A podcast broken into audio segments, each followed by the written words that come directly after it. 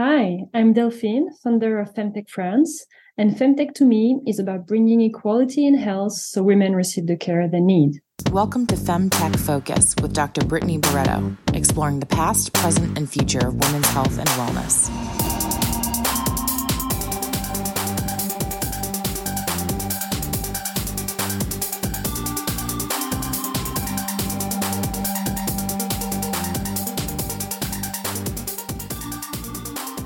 Welcome to the Femtech Focus podcast brought to you by Fem Health Insights, the leaders in women's health market research and consulting. In this show, we have meaningful and provocative conversations with Fem health experts. These academics, doctors, and innovators tell us about the past, present, and future of women's health and wellness. I'm your host, Dr. Brittany Barreto, and today's episode, I interview Delphine Moulu, co-founder of Femtech France. Delphine has always worked in the startup world and was formerly head of events at Station F, the world's largest startup campus based in Paris. Here, she had the opportunity to co create Station F's Femtech program and hasn't been able to get her mind off of the Femtech industry ever since. Femtech France was launched in September 2022 with a mission to accelerate women's health innovation in France. To do this, they support the development of French Femtech startups, create synergies between different players in the ecosystem, and take part in debates and strategic reflections on the political, technological, and societal challenges of our sector. In this interview, we discuss the role of the French government in women's health, the importance of teaching non medical femtech founders about the science of female health, and the goals of Femtech France. This is a great opportunity to learn more about the women's health ecosystem in France. Learn more about the Femtech France programs at femtechfrance.org. Enjoy the episode. Bienvenue, Delphine. Hi, Brittany. Thank you for having me. it's a pleasure to have you. What's so cool, you're actually one of the people that I've met in a foreign country at a Femtech event in Paris. I know. It was so cool to finally meet you. it was really, really fantastic. What a great time we had there. Um, I'm so happy with all of the progress you've made. And I really wanted to highlight that in today's episode and talk about the French ecosystem for femtech. So before we do that, we always love to learn a little bit more about our guests. So can you please tell our listeners a little bit more about who you are and how you got into the femtech industry? Sure. Um, so my name is Delphine Moulu. Uh, I'm French, as you can hear, probably. Uh, I live in Paris.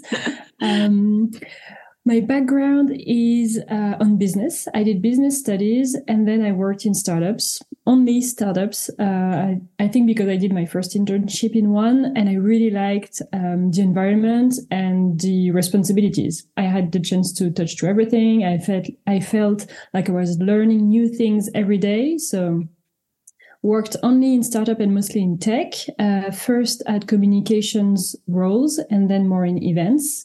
And uh, my last position was at Station F, uh, which is the world's largest startup campus based in Paris. I worked there for three years. I was head of events. And I also had the chance to launch the um, Station F Femtech program. It's where uh, I discovered um, the Femtech industry and then I left Station F, and in September 2002, I launched um, the collective Femtech France with my two associates, Juliette Moreau and Christelle Bonny. Amazing. When you were at Station F, which is like you said, the largest, um, it's the largest incubator or co-working space for startups. Uh, it's more an incubator. Uh, it's not a co-working space. You have to apply and enter in one of the program if you want to, to go to Station F. They have 30 different programs um, on different verticals, and they are running themselves um, three in-house programs and one on Femtech. Amazing. And so, as someone who spearheaded the Femtech uh, program, how was that received? You know, when you were talking, I'm sure you needed to get approval for it. When you brought that up, what were those discussions like? Um, actually, it was very well received. Um, first, uh, I think because Station F director is a woman, Roxane Varza, and she's she has always been involved in um, diversity and inclusion, and especially in female founders. Uh, herself, before Station F, she launched a nonprofit dedicated to female founders. So she always has a strong interest in that.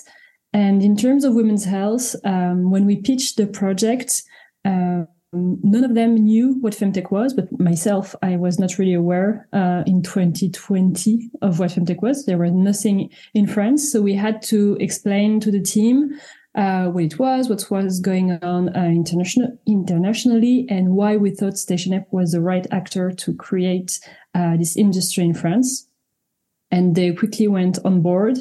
Um, so it was not that hard. The hardest part, I think, was to convince them to launch a new in-house program because Station F was already uh, created since uh, three years. There were two programs and it was something very new to add a new one out of nowhere and also one um, specific to a vertical because the two other programs are generalists. So it was a very different strategy that they were not specifically, um, I mean, it was not the strategy and uh, that they had planned, but they see the need, they saw the need, and I think it was uh, the right decision. And also, it sent uh, a strong signal to the industry that if such an actor as Station F is um, paying attention to femtech and creating a dedicated program, it means that uh, there's a huge potential. So That's everyone right. should look into it, yeah, more closely. Yeah. And just to clarify the female founder thing for our listeners who may be new to some of our statistics here, that over 85% of femtech founders are female. And so that's really rare to have a tech industry predominantly founded and led by women. Um, but it does fit really well, nicely into anyone who's interested in female founders. Femtech is a, a natural right fit. Um, is that program still happening at Station F? Yes, it's still on. Uh, there's someone else uh, running it, and um, I think it's still the same concept: six months program for uh, ten to fifteen early stage uh, femtech startups. And um, are they have yeah. to be French? No, uh, they can be French or European. I don't think we take uh, they take US one because the market is very different mm-hmm. and much more mature. But no, they don't have to be French ones.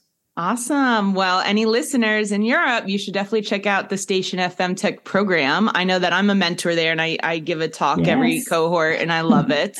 Um, I actually got to meet some of those founders when we were in Paris last month for the Med Femtech Congress. Um, well, you're now working on Femtech France. Can you tell us a little bit about what Femtech France is? Why did you found it? What's its goal? Yes, definitely. So Femtech France is um, the collective of Femtech entrepreneurs, and our goal is to accelerate uh, innovation in women's health in France. And we have three ways to do so. So we support um, innovation in women's health in France. We support the entrepreneurs. Um, we also foster the ecosystem and create synergies between the different members uh, funders, investors, healthcare professionals, uh, research labs, etc. And we also take part in all the strategic debates and reflection around women's health in France. Amazing. What is the femtech industry like in France? Is it how many companies are there? Is there any trends? Like, are they working on, you know, anything predominantly over other things? Tell us a little bit about the landscape. Yes, and I actually have very fresh data about the French landscape because Ooh, we, we love data and we love fresh data. Give it to us. We published a, a, report recently, like a few weeks ago, and the first one on the um, French femtech ecosystem. So we have, um, as of June 2023, um, 115 femtech startups in France, which is quite cool. Um, that's we, incredible considering our database has about 1600, so 1600. And so that's really fantastic that about 100 of them are from France. That's really amazing. It is, yeah. We see a lot of growth in the, the past two years. Um, so among them, we have a cumulative turnover of a little bit more than 30 million euros. So all those results, the results are on uh, 70 startups that reply to our uh, our report and our questionnaire. So all the data. 70, like seven zero? Yes, seven okay. zero. Yeah. Um, we talked about the funding team and the fact that there are a lot of female founders. Our number is even higher. Uh, we have 96% of the femtech startups in France co-founded by a woman. Wow, that's interesting. Do you have, and maybe you don't have the data ready right now as I'm asking this, but do you have any statistics on solely female founded versus female co founded?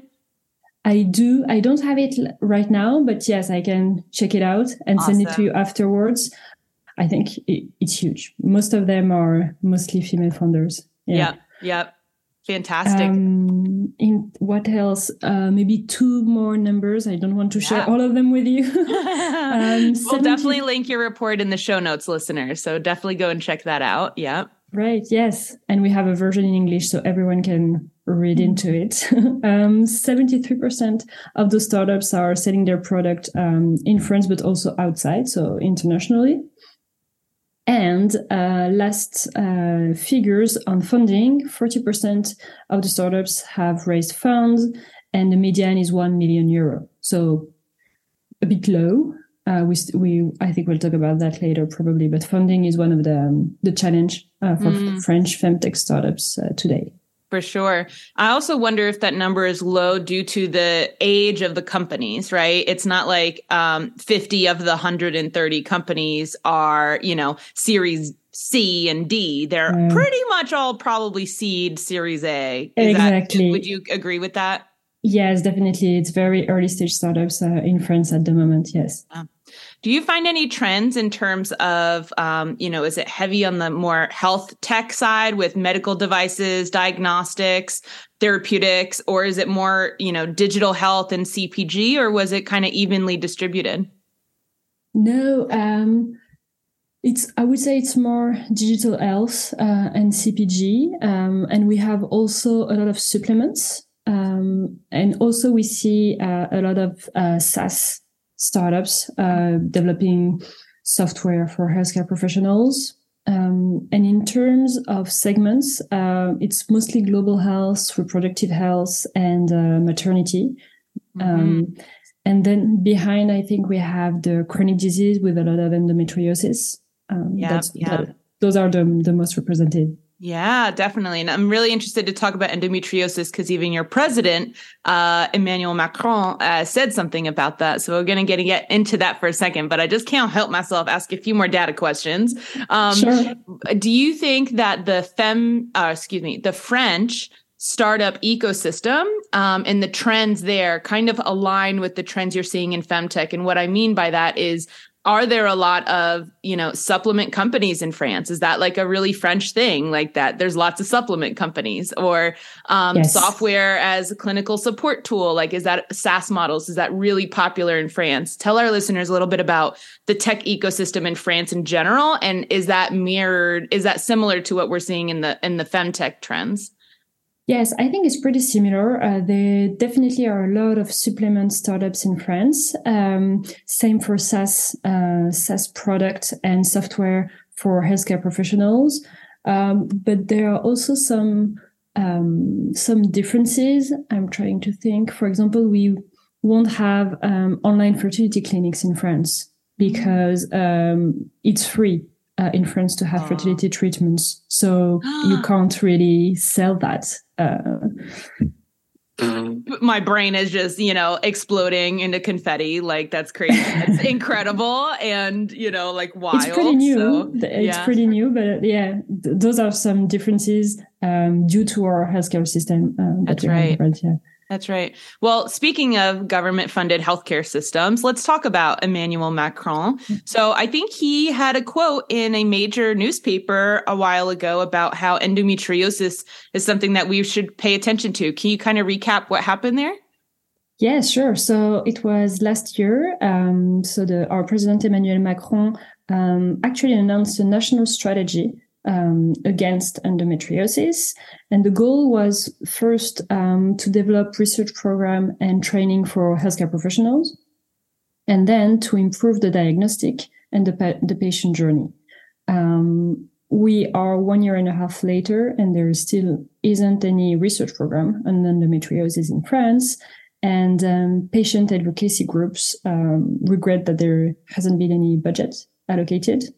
Um, but it was it still i think was a good thing um, in terms of startups we saw more startups being created on endometriosis uh, since 2022 um, on diagnostic but also post diagnostic to help uh, women live through um, i mean decrease the symptoms and it also helped raising awareness on uh, this chronic disease. I think now even my dad know what endometriosis is. Yes, yeah. yes, it's so funny you mentioned that was helpful because uh, I was, as many listeners know, as a foreign exchange student in high school, lived in Paris for a year, and my host parents, I still am in touch with them. When Emmanuel Macron like published that quote, they they sent it to me. They were like, oh, "Femtech is in France," and I'm like, "It was always there, also, but it became relevant to them, right?" They were exactly. like, oh, "Like Brit's work is showing up in our lives once mm-hmm. again. already was in their lives, but it kind of made it mainstream, right?" Yes, and I think that was useful, but um, endometriosis is just one part of women's yeah. health, and we would need more like a national strategy on women's health globally. I think that would be more useful. But um, totally. Yeah. Do you happen to know what like influenced him or inspired him to make a quote about that? Like, was there some report that he read and responded to, or was there some campaign? Or I, I wasn't sure if there was like a trigger for why he mentioned it. No, uh, to be honest, I don't really know why um, he launched this national strategy and where it comes from. It came hmm. from.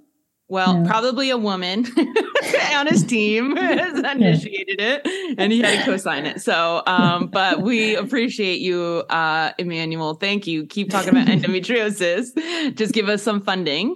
Um, exactly. Are there some unique challenges for uh, femtech companies in France that are different potentially from maybe other European countries or even just other continents? Um, I think there is um, first because of our healthcare system. Um, as mentioned previously, uh, it's a pretty good healthcare system. When you are sick in France, uh, your uh, health expenses are covered by the state. The state, sorry, which is cool. Um, but when it comes to women's health, uh, we still have to pay for a lot of stuff. Um, and VC don't always uh, realize that. So when they have a B2C femtech startup pitching, they say, well, I don't believe in your product because women won't pay for it in France. Well, at Femtech France, we kind of disagree with that. We feel that women are already paying for their health. Um, if we take the example of uh, menstrual health, a lot of women buy every month uh, their period product. Um, and even themselves don't really realize that it's a health expense because they buy it at the supermarket with milk and cereal. So they feel mm-hmm. like it's, you know, my daily, um, daily shopping expenses. Well, it's not. It's primary health, primary need, but you pay for it. Or if we talk again about endometriosis, there is no treatment. So if you want to lower your symptoms, you might do um, yoga class or buy supplements, and none of this is covered. So as well, you pay it out of your pocket. So I think this is um, unique to France. Mm, um, yeah.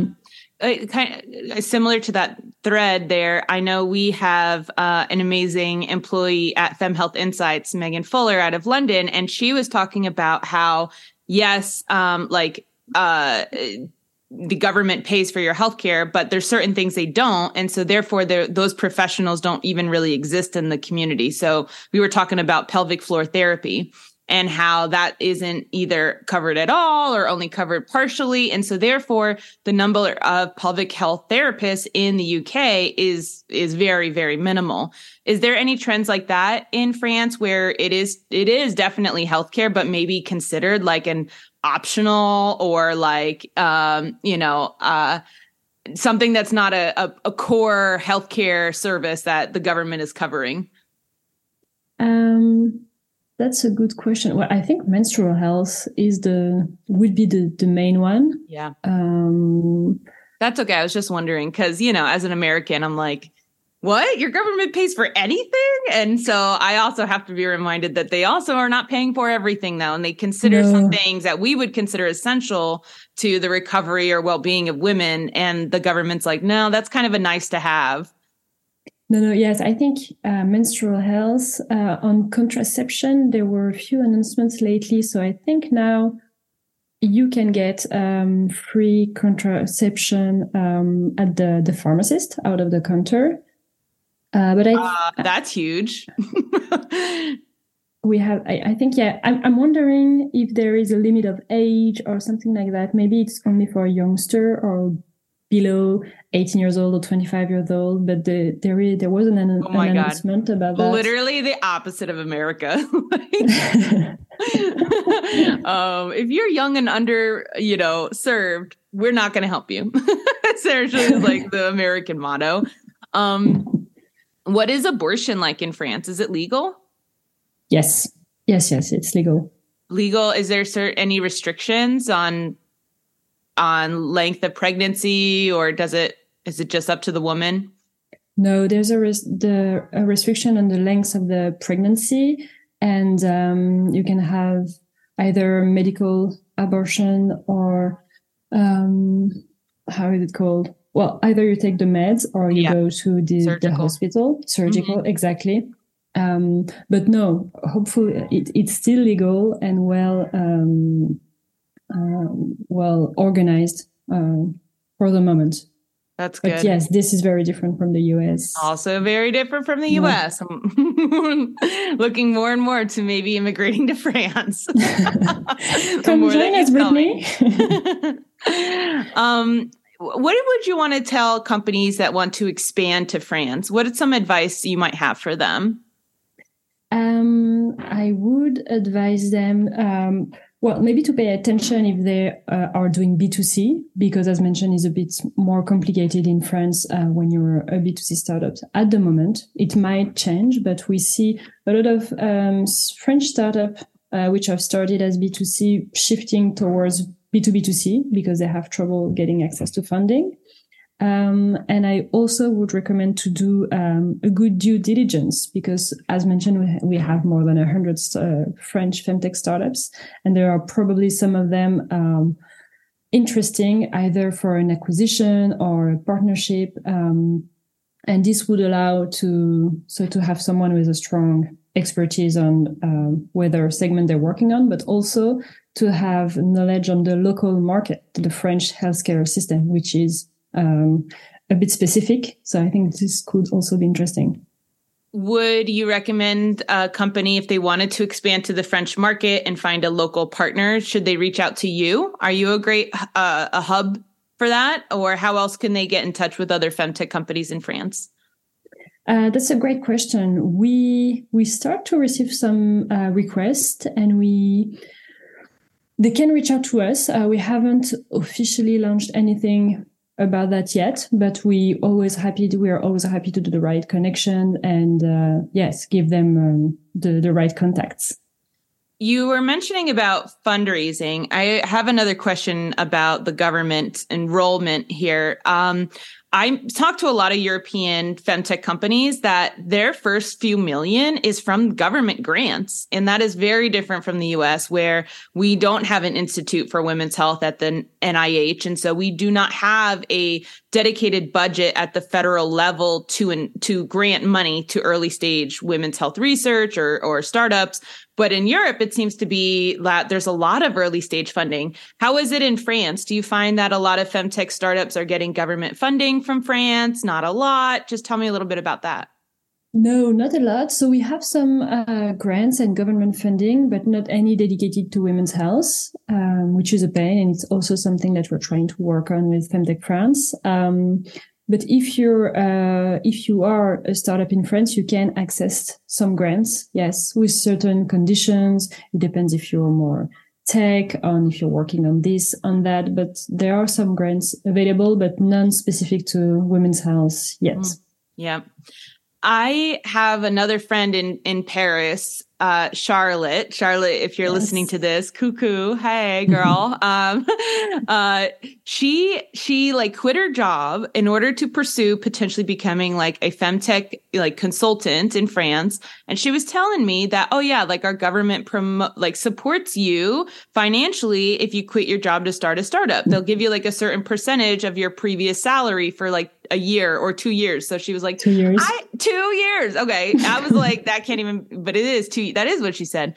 And I'm like, wait, wait, what? And she's like, yeah, I have two years to figure out my business model or even if my idea is valid. And then like, and so I have some like supplemental income and that blew my mind. It blew my mind. Um, can you tell, what is that program? How, like, do you know any details about that program? Yes. So actually, there there are two things. If you quit your job in a good condition with your employer and everything, you can get two years of um, percentage of your old uh, revenue. Uh, it doesn't. You don't have to be launching your business or anything. It's like it's revenue that you've owned because you worked for a certain amount of time, and it gives you time to find another job. Oh, That's what we have for two years. But you, it, you need to meet certain conditions. If you're fired or if you quit, but not with the right um, quitting conditions, if yeah. I can say, yes, you're not uh, eligible to that. Mm. Um, and then if you launch your company, you can use those two years of money um, to as a, the capital at the as the the first money of your company. Oh my gosh, France! That is so cool. It is. Ama- that is so it's awesome. super cool. And French um, French founders of any kind of companies are all, always using that. It's um, it's the um, first source of revenue for a lot of French founders. Yeah, yeah, that's what Charlotte was telling me because I was like, "Well, what are you doing in the meantime, girl?" And she was like, "Oh, you know, like the government." I'm like, "What? Yeah. What do you mean the Yeah. government?" Like, because It's for not me, it super was risky to launch a startup in France uh, for the first two years at least. Then Yeah. it's another another. Um, Yeah. Well, yeah. my credit cards would uh, definitely be grateful for having some supplemental income as we were figuring out our business model. But uh, that's fine. That's fine. All good. it is all good. Um, another question about the French ecosystem.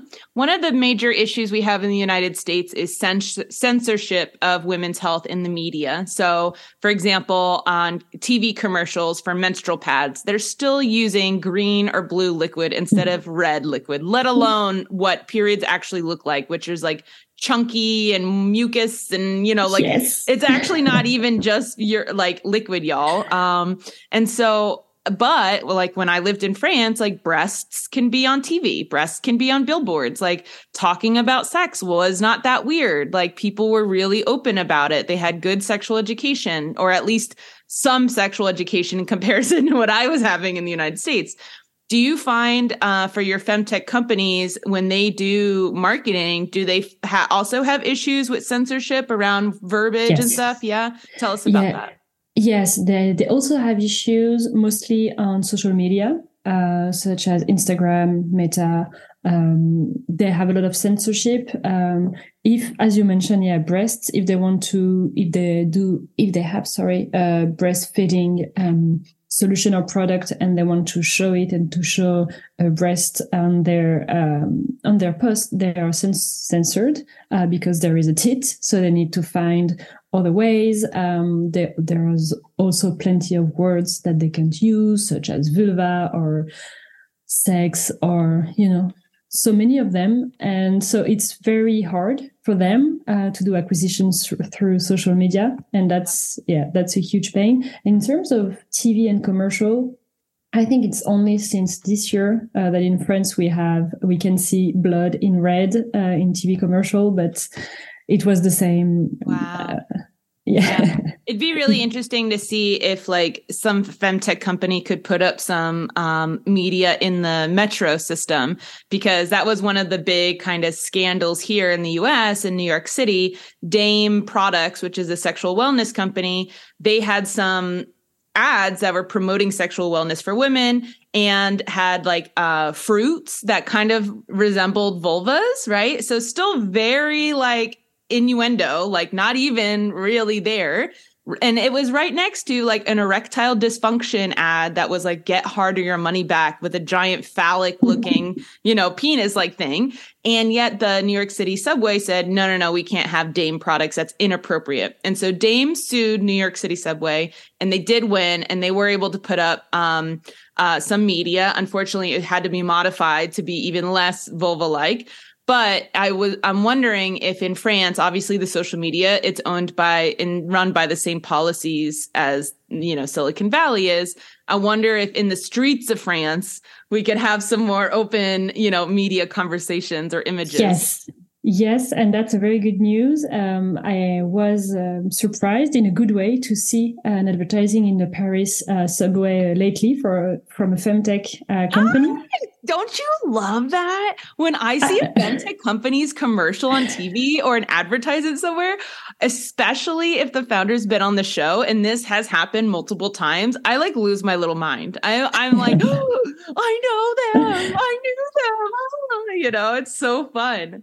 It is. It is. And I was very um, impressed that they managed to do it. There is the word vulva on the billboard on the Paris subway. and this was incredible. And when I asked the founders, they, they didn't say they had trouble running this um, this campaign. All right, y'all. Well, apparently we all just got to promote in the Paris metro because exactly. a fair game there. Delphine, if you have a picture of you in front of that, please send it. We'd love to promote it along with this episode. We'll do so. wow. Cool. All right. Well, I would like to talk about uh, Femtech France. You have some really interesting programs going on. Can you please tell us about your program that is teaching aspiring founders who don't have medical backgrounds? Um, just tell us about that program. Why did you start it? What does it look like? What's its purpose? Sure. So when we launched um, Femtech France last year, we started with this boot camp that we called Femtech School, um, and we created it because we received a lot of requests from aspiring femtech founders who exactly don't have a medical background but, but want to launch their company. Um, femtech founders in France and I think globally are mostly patients. Uh, yes. They start from their own experience. Yep. And was just having this conversation with another femtech expert that our our executive leadership in femtech is predominantly patient advocates versus exactly. medical doctors. Yep they had a, a, a, bad experience and they want to change the world and help women around them, uh, which is great. But it's hard to enter the to enter the healthcare system when you don't have any uh, knowledge and experience in this industry. So this is why we create this um, this boot camp. It's on it's twenty hours of online courses um, divided into four parts. The first one is about uh, women's health. So we have an OBGYN giving the classes and explaining how the women women's body work, uh, the hormones, but also how can you write um, a report, um, a paper that will be published in a scientific um, journal. So it give it gives you all the tools uh, on this topic. Then the second one is about the healthcare system in France. How does it work? Who are the actors? How can you work with them? Uh, how can you have your product reimbursed? Um, all of that. Uh, and in this part, we have uh, our two sponsors, which is um, the pharmaceutical lab Organon and the health insurance um, Groupe VYV. Both of them um, give class and explain how they work with startups, um, how do they do open innovation, how um, health insurance group work, actually, what's behind it. Um, then the third um, topic is about femtech. What's this word? What does it mean? What's going on in France, in Europe, and globally? And where uh, where can I, what can I do? What are the opportunities for me with my initial idea? Mm-hmm. And then on impact, we want to show them that um, they can both um, create a business and uh, have an impact. They don't need to be a nonprofit for that. They can be profitable. And so we're trying um, at at this time to yeah to share this with them uh, I have a lot of follow up questions. That sounds like an amazing program that even I would like to take. Is it in French? No, uh, I'm sorry. Yes, yes, it's in French and it's only for French founders uh, for for the time. Yeah, and do the French founders pay to take this class? Uh, no, they don't have to pay because we have the sponsors covering the cost for them. Amazing. And is it was it pre-recorded and like so it's a it okay answer that first. Is it pre-recorded or is it live classes? It's live classes. Oh, so people can interact. Exactly. And it's a small oh. group. For the first bootcamp that we did last year, we had eight startups. And same, we're doing another one in September. We receive a lot of applications, but we wanted to take only 10 maximum and decided to take even less because we thought those are the ones that we really can help today. Uh, so small group, one speaker, and you can ask all your questions. Wow, this is phenomenal. Um, how was it received after your first cohort? What did, was some of the feedback from the uh, participants? it was very well received. Actually, we didn't plan at the time to do another one. It was just like, okay, we're going to do one. We see how it goes. Uh, and we don't want to be an incubator. We don't want to run programs, programs, programs. Uh, but it was very well received, both from the funders and the, the sponsors, the partners. So we decided to do another one this year. Um, and it's, it's also very exciting to uh, be with those funders for two months and then see how they go, how they evolve afterwards. Um, try to create synergies as well between them and the two sponsors. This is the goal and what we want to do with Femtech France, make sure that more actors of the ecosystem work together. Um, so no, it's pretty exciting. We're quite happy to be able to do it again uh, in September. Do you think that this is a program that could be copied and pasted into other markets? Definitely. Uh, what we're trying to do is really help them um, save time, give them a toolbox. So they have all the info they need. What we teach them, uh, they can find the info online for most of the part, but it would take them a lot of time. They won't yeah. be sure if is this source correct? Am I getting the right info? Is this yeah. info uh, updated? So we we're trying to make them um, save time meet one another as well the cohort it's important mm-hmm. they can uh, then support one another uh, help help one another on different topic yeah i was and, thinking if uh, we did the copy and pasting in other markets maybe there's like the market you know country specific lessons and then maybe there's even a collaborative like international like or like um almost like an exchange program you know like where yeah. we, we kind of do like a swift swap that would be great to learn more about uh, each local ecosystem and uh, yeah, get good practices. And even for us in France, it's super early stage um, market, but so we have a lot of a ton of stuff to learn from you guys, for example, in the US. So yeah, I think yeah. that would be super super valuable. Um, I just came back from I am not sure if I'm allowed to mention it publicly, but what I'll say was that I was in this working group and we were assigned a task to think about how to ex- improve women's health worldwide. And one of the ideas we came up with was this uh, trans global approval. And so, which I loved, I was like, wow, this is so cool. Which was, what if we looked at all of the medical devices, diagnostics, supplements, and therapeutics in all the countries in the world for women's health, and then mapped which countries don't have any solutions of which exist, but they're just in another market. And then ask the question, why is it not in this other market? So, for example, Which is an over the counter yeast infection uh, treatment in the United States. So, women very often at one in the morning, your vagina's on fire. You go to CVS or Walgreens, you get your Monistat, you go home, you, you treat your yeast infection. Japan does not have that. Women have to go see a physician to get an antifungal prescription. Then they have to go to the pharmacy. Then they have to pick it up, right? So the question is, why is Monistat not in Japan? And honestly, it could just be because that the company that owns Mon- Monistat, it is not a business like incentive for them to do it. Like maybe there's, you know, some approvals they'd have to pay for or whatever. Maybe they have great profit margins in the US, so they don't care. What if though we created this coalition and almost made like a generic pharmaceutical company that said, Hey, let us buy a license from you and we want to expand it into these countries and then like get funding from philanthropic people because obviously a lot of the countries will be lower middle in- income countries, yes. right? Mm-hmm. What that do you think about so cool. that idea, by the way? I think that would be great. And there's definitely a need. And um, yeah, uh, in France, uh, what we would really need, I think, would be on contraception because we really don't have a lot of innovation there at the moment. So um, it would be you super. less than other markets or just in general? Less than other markets. Oh, really? Why would you say that? Um, in the mapping that we did, uh, we haven't. I mean, there might be. There is one a company on contraception um, uh, among the 115. Oh, so okay, nothing. Yeah. Yeah. Wow. Well, I think that we have some plans, Delphine, to uh, work on some collaborations here. I think Definitely. we just spilled the beans a little bit on record. Um, what is your your vision for this program? Do you think you're going to do additional cohorts in the future? Do you think that it's going to be tweaked at all? And then also um, tell us about Femtech France's. Is there other stuff that you guys are working on? Um, so for the program, um, I don't know if we'll do another uh, edition next year. We'll see how this one uh, works and if we mm-hmm. want to to pursue.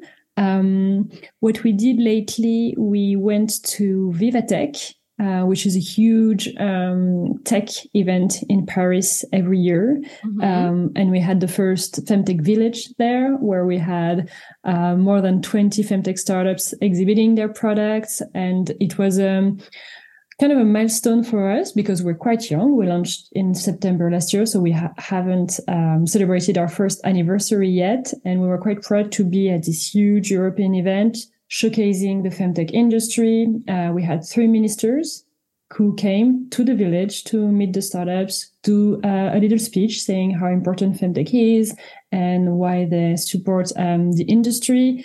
Uh, uh we did also a press announcement, so a lot of press coverage on um, generalist press on femtech. So what we've done for the past year is a lot of communications. Uh, we educate the, the market on what, on women's health and why, why there's a need and um, give examples of what innovation um, looks like in the femtech industry and explain that it is an industry. It brings money, uh, so it's important also for the economy. Um, now we need to see more actions. Uh, we need to see more funding uh, because there's a lot of hype. Uh, everybody's talking about femtech, um, but when we talk to the funders, it's a very different reality. Uh, mm-hmm. They can't get access to funding. They have to close down their company. So the future of Femtech France is to keep going, keep working super hard, and try to um, make this industry strive. Yeah.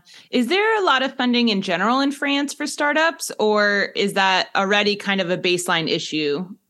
No, funding is quite good. Okay. I mean, it's less than uh, last year because of the um, the context. I think it's the same for everyone, but no, I don't think it's trouble of funding in France. Um, but first, it's female founders, and that we know that in France they are less funded. The stats are here, mm-hmm.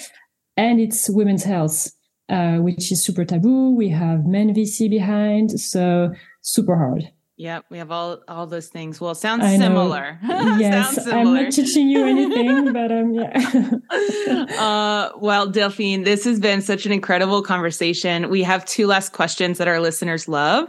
The first one is: If someone wanted to start a femtech startup, what's an area in women's health and wellness that still needs innovating? Um, I think contraception, uh, as mentioned women contraception, but I'm also passionate about male contraception. I'd love to take out the burden of contraception out of the out of women. I think there's plenty of stuff to do there, and there are some American companies working on it.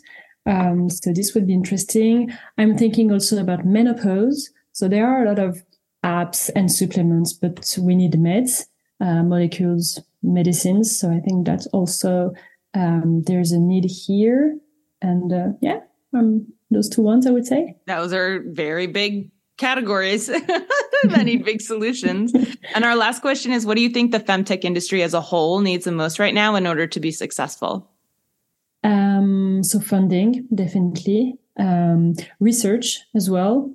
Um, so we talked about endometriosis and uh, the fact that there is not there isn't any research project, but it's not the the only segment uh, lacking in France. Um, pelvic floor as well, which is kind of strange because we have um, pelvic floor sessions reimbursed by the government um, after pregnancy, but there hasn't been any study on it. So we're not able to say, is it working uh, or not?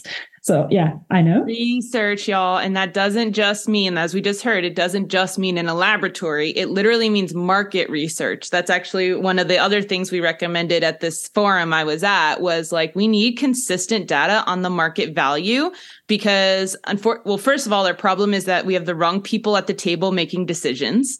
And so yes. if we were at the table, it's pretty obvious to us what decision needs to be made, which is like fund women's health, support women's health. Exactly. But regardless, until we're at those table and filling up all the seats, we need to make the business case to convince the people at the table, right? But you can't make the business case if you can't show a return on investment, right? You can't make the business case if you can't show how many women are experiencing this or how it impacts their job or how you know my um my my co-founder uh, Jillian she wrote um an article a few months ago on the economic burden of menstrual health and she actually could not find a lot of data, if any, about women in the workforce and menstrual health. It was a lot about girls in school, which is absolutely mm-hmm. important and critical.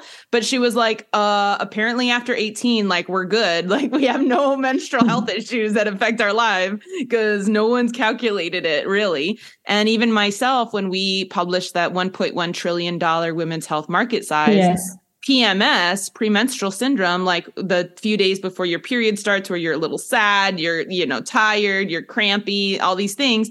No one's calculated the market value. So no one has published to the best of our knowledge. If you've if you've done it, send it to us. But nobody's published how much money are women spending every month right before their period even starts, right? And so it's like, okay. And as we were talking about before, we're spending money on those pads and tampons and products. Yeah, we're yes. not even calculating the amount of aspirin and ibuprofen and heating pads yeah. and, you know, all this other stuff beforehand. So, um, research, not just the biological kind, but the market kind too. Absolutely important. Exactly. And I'd love to do, um, a study in France on the cost of women's health to show that women are already spending money for their health. So they are uh, okay maybe to pay for this uh, menopause app because it will help them. Um, yeah. So yeah, definitely. Mm-hmm. Delphine, you are amazing. Thank you for all that you do. Such a pleasure. And you, uh, I look forward to future collaborations. Me too. Thank you so much for having me on the podcast. Thank you for listening to my interview with Delphine Moulu, co-founder of Femtech France. Learn more about Femtech France at femtechfrance.org. Okay, Fem fans, it's time to get engaged. If you love the show, then you'll definitely enjoy reading our weekly newsletter. Subscribe at femhealthinsights.com. While there, you can also join our virtual community, which has over 1,000 Femtech founders, investors, and advisors you can get insights and feedback from. We have an active events calendar, jobs board, and much more. Please give our social channels for Femtech Focus and Fem Health Insights a follow. The links are in the show notes. And don't forget, sharing is caring. Send this show to a friend or colleague and keep innovating because improving women's health and wellness improves everyone's health and wellness.